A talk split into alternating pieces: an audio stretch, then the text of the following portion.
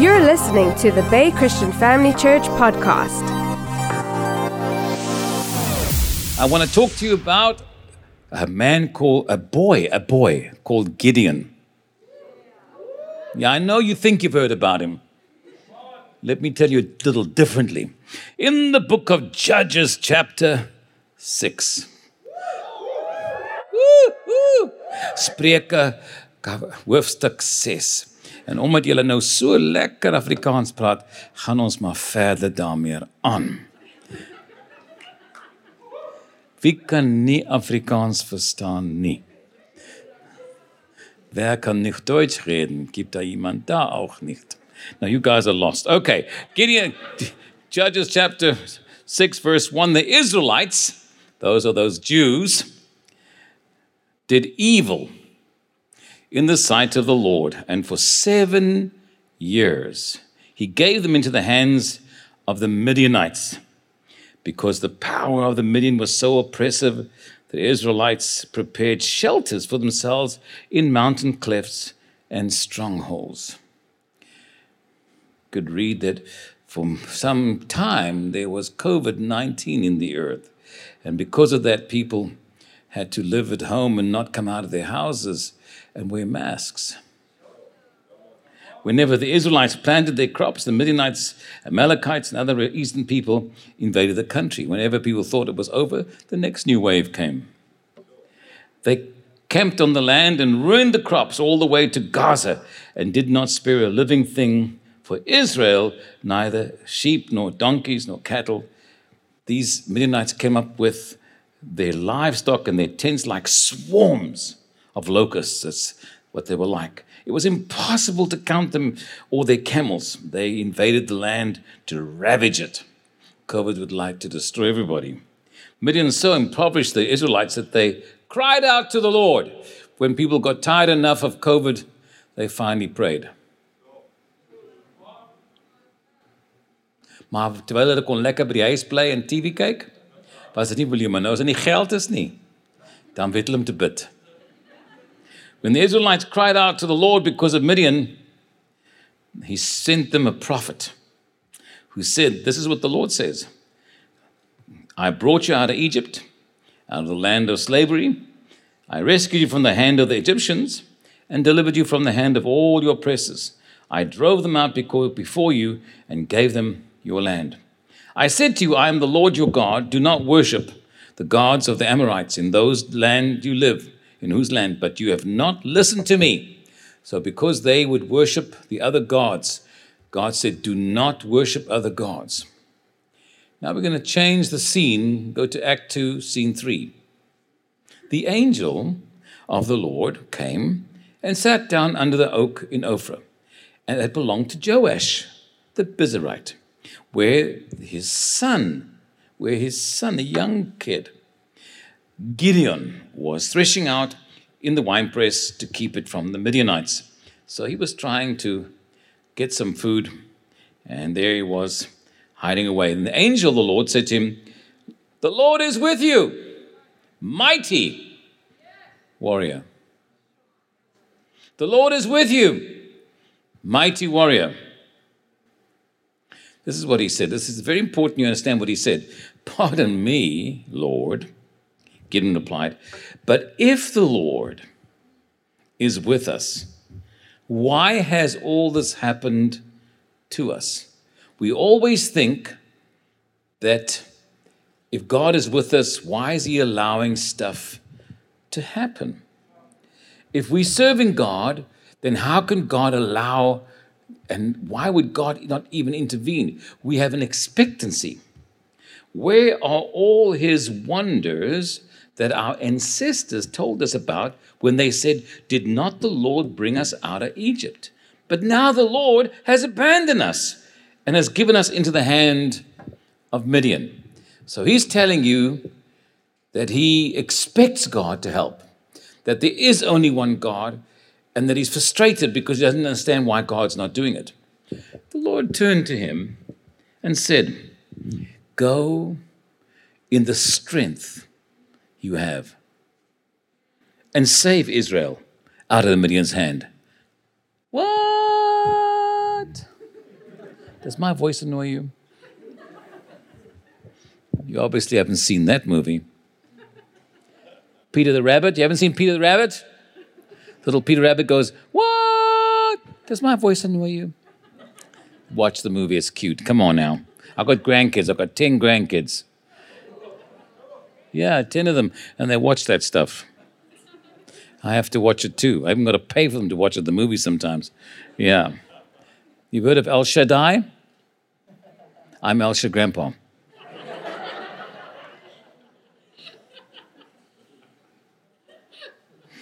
Go in the strength you have. What strength could he possibly have? What is God talking about? How can this young kid have strength? Am I not sending you? Pardon me, Lord, Gideon replied, but how can I save Israel?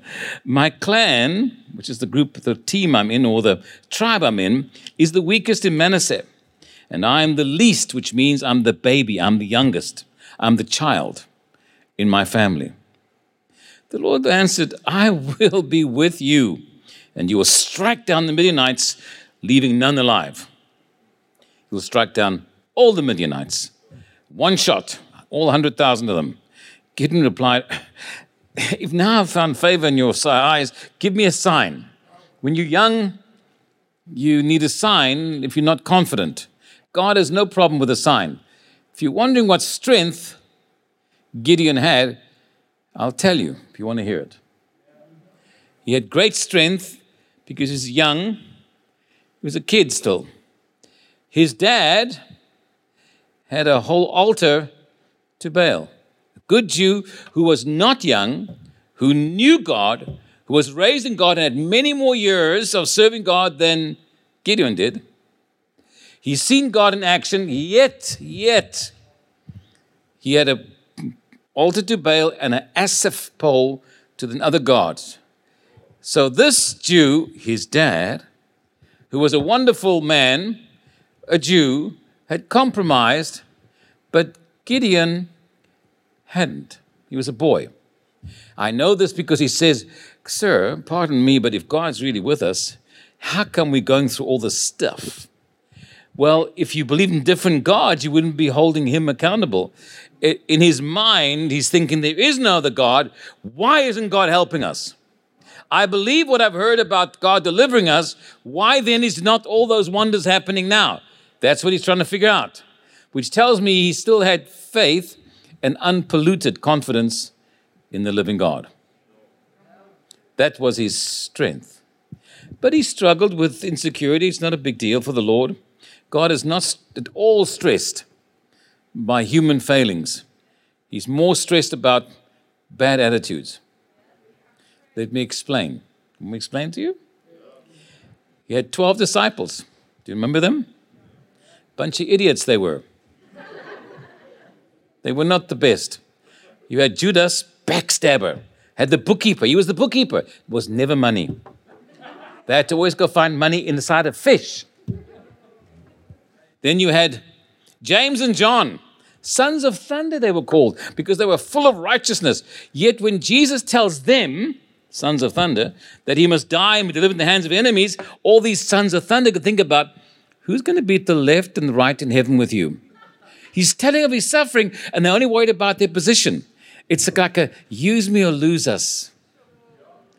Yeah? And then there's Thomas. Have you ever heard of Winnie the Pooh? Well, Thomas was Eeyore, the biggest whiner you could find. Right? He had to feel. He saw the miracles, he experienced them, but he still had to touch Jesus for himself. That wasn't the only thing. In John 11, Jesus says we have to go back to Jerusalem. And they all say, You can't go, they're going to kill us. And he says, No, we'll walk by the walk in the supernatural light of God. We'll be fine. Read it for yourself in John 11. And it's Thomas that says, let us go with him and die with him. It's like all I hear is Eeyore. Why, why, why? These are the wonderful disciples. And then there's Peter. Talk about brain damaged. what person in his right mind walks on water? Who leaves the boat? None, no one else did. Why do you want to leave the boat? Where are you going to go? I, I, don't, I don't know. Uh, it just looks so cool. Right. They're up in the Mount of Transfiguration, the glory of God. Moses is there, Elijah, and he wants to build a tent. Shall I, shall I, shall I build a tent, Jesus? Why? What's he going to do with a tent? Moses was here before we were. Why, why would we need a tent? Strange fellow. It, Jesus said, My hour is not yet come. And then when the time had come, I, my hour is now upon me. And then they come to arrest him, and Peter, who's so smart, has got a little sword, and now he's going to attack the whole Roman army. He couldn't even kill one fella, nicked his ear off. That's my hero, Peter. Wow, what a, what a man, what a hero in my life. Why am I telling you all this? I've forgotten really why I'm telling you all this about the disciples. Okay, so the disciples, he had all these disciples, and two of them were high profile. One was Peter, and one was John. Just for those who don't know, Peter was about 24 when he met Jesus. He just gotten married, he had a wife. He came from his town called Capernaum with his brother. And so did John. John was only John was 18. He was a young teenager. He was the one disciple that lived into his 90s. All the disciples were martyrs, they were killed, not John. John died on an island called Patmos. He wrote the book of Revelation, and he's old. He was well into his 80s and his 90s. I don't know whether he was really getting senile, but Revelation is pretty strange. He wrote the book of John. Before that, in it's true, in, in Ephesus with the help of some of his disciples. But John was only 18 when he met Jesus. And he says in John, in his book of John, five times, he said, the one that Jesus loved. Nobody else says that but him. He's so convinced that was special, but no one else felt that. It's true, I'm telling you the truth. And yet, Jesus said, He said that one of you is a devil that will betray me. And then, will it be me? Will it be me? Ask, ask him, John, who, who it is. Because it was Judas. And he called him a devil and called him wicked. But Peter betrayed the Lord three times. John only denied the Lord once. Peter did it three times. And Jesus said, Peter, the devil's asked to sift you, but I prayed for you. You're gonna, no, I'm gonna stick with you. you'll deny, you'll deny me three times. No way, wait. Three times tonight you'll deny me before the night is through. And that, and even before he did it, Jesus said, and when you come back. So he was restored before we even fell. The Lord is not stressed by your struggles, but by your heart's attitude. When you are full of hatred, when you're full of rebellion, when you're full of whatever the, your heart condition messes you up, that God doesn't care for. Just like Judas's heart was hardened.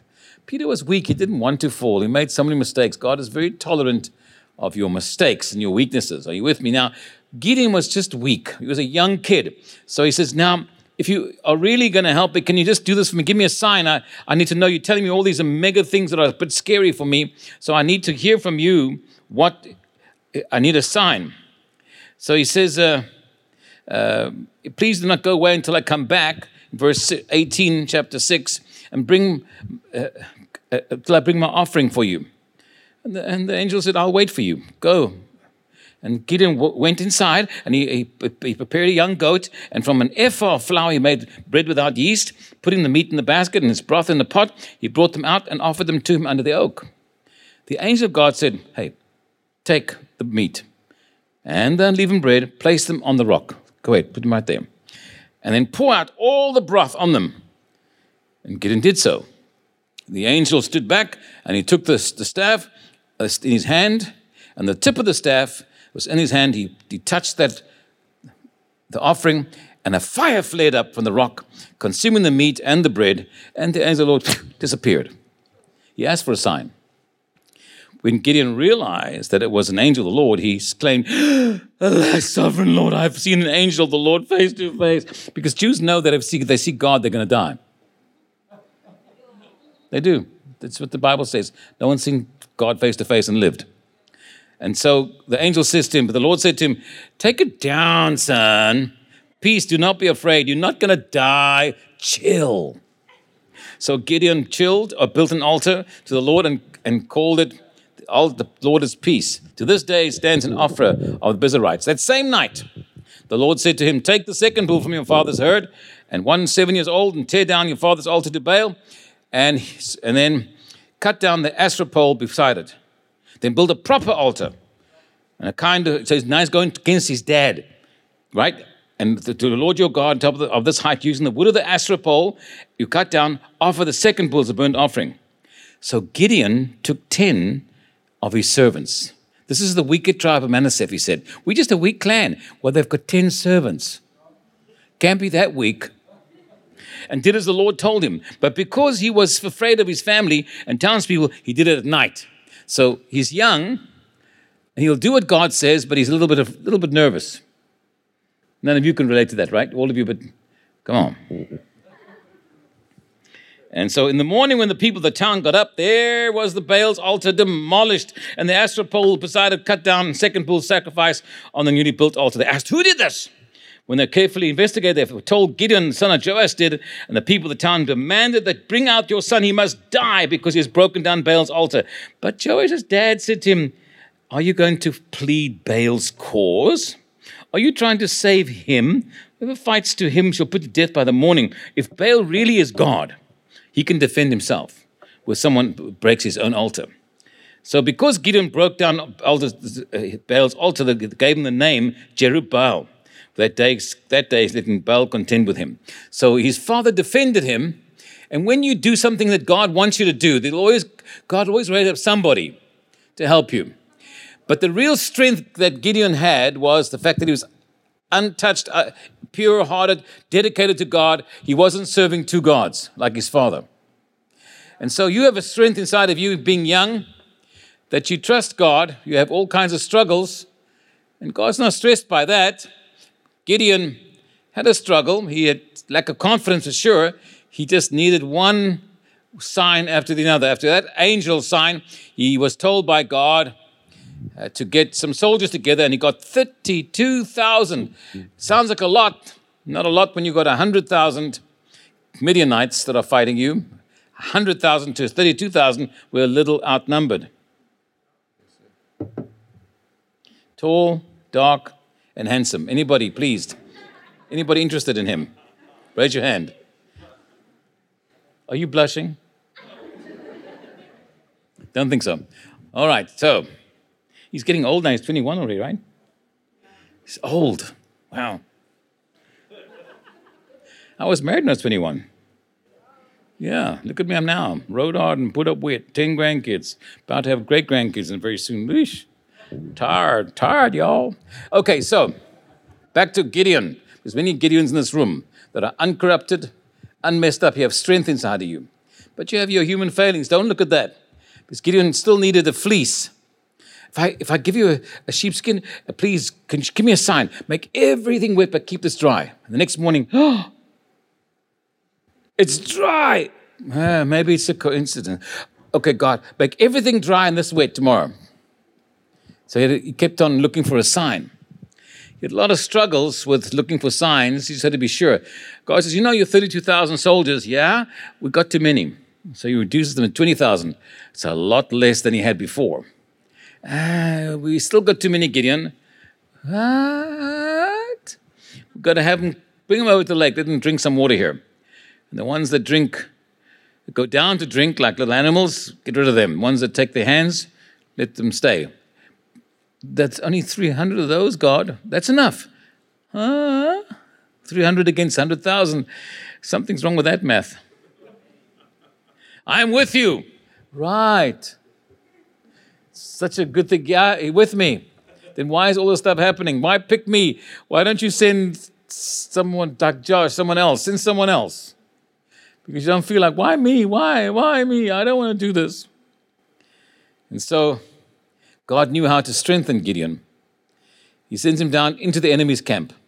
All these Midianites, 100,000, are camped in this valley. And he gets in there, he's got disguise on, and he hears the guys talking. Ah, oh, it's just a dream last night. Your dream? Yeah, I saw Bolilo come down the hill rolling and crushing my tent. Whoa, that's the army of Gideon. They're going to destroy us. And Gideon's hearing these guys full of fear that God gave them dreams to make them scared. They be afraid. It's amazing how God will prepare everything. So they surrounded the camp, 300 of them, 100,000 surrounded by men with, with, with a shofar in one hand and a light fackel burning in the other hand. And they sounded the trumpets, and the enemy killed themselves because God was with him in his long, hard journey, and he's going to destroy all of them in one shot. But the strength that he had to go in was the purity of heart, dedicated to God. So here I am tonight to appeal to you as young people. If anything else, guard your heart. From that comes the issues of life. Make sure that you are devoted and dedicated to the Lord, that you love Him and put Him first in every way. And then God will give you the strength. Don't try and work out how. How can this be if God's really with us and why? Don't forget that. Let God work it out for you, but make sure your heart's right. You must always check your heart. How do I check my heart? Well, I, I'm honest with myself. I ask myself questions. And I, if I can answer them right and I know what's right, I know what I ought to be, you can pretend that you've forgiven someone. You can pretend that you like someone and you're not against them. You can pretend that you're not angry. You can pretend, but really the truth is, God knows your heart. And if your heart's devoted to Him and you love Him first and foremost, it'll become more natural to walk His way. So the strength of Gideon was actually in the purity of his heart, not in his age, not in his war. He had no warrior training whatsoever. He didn't know what he was doing, but he had God on his side.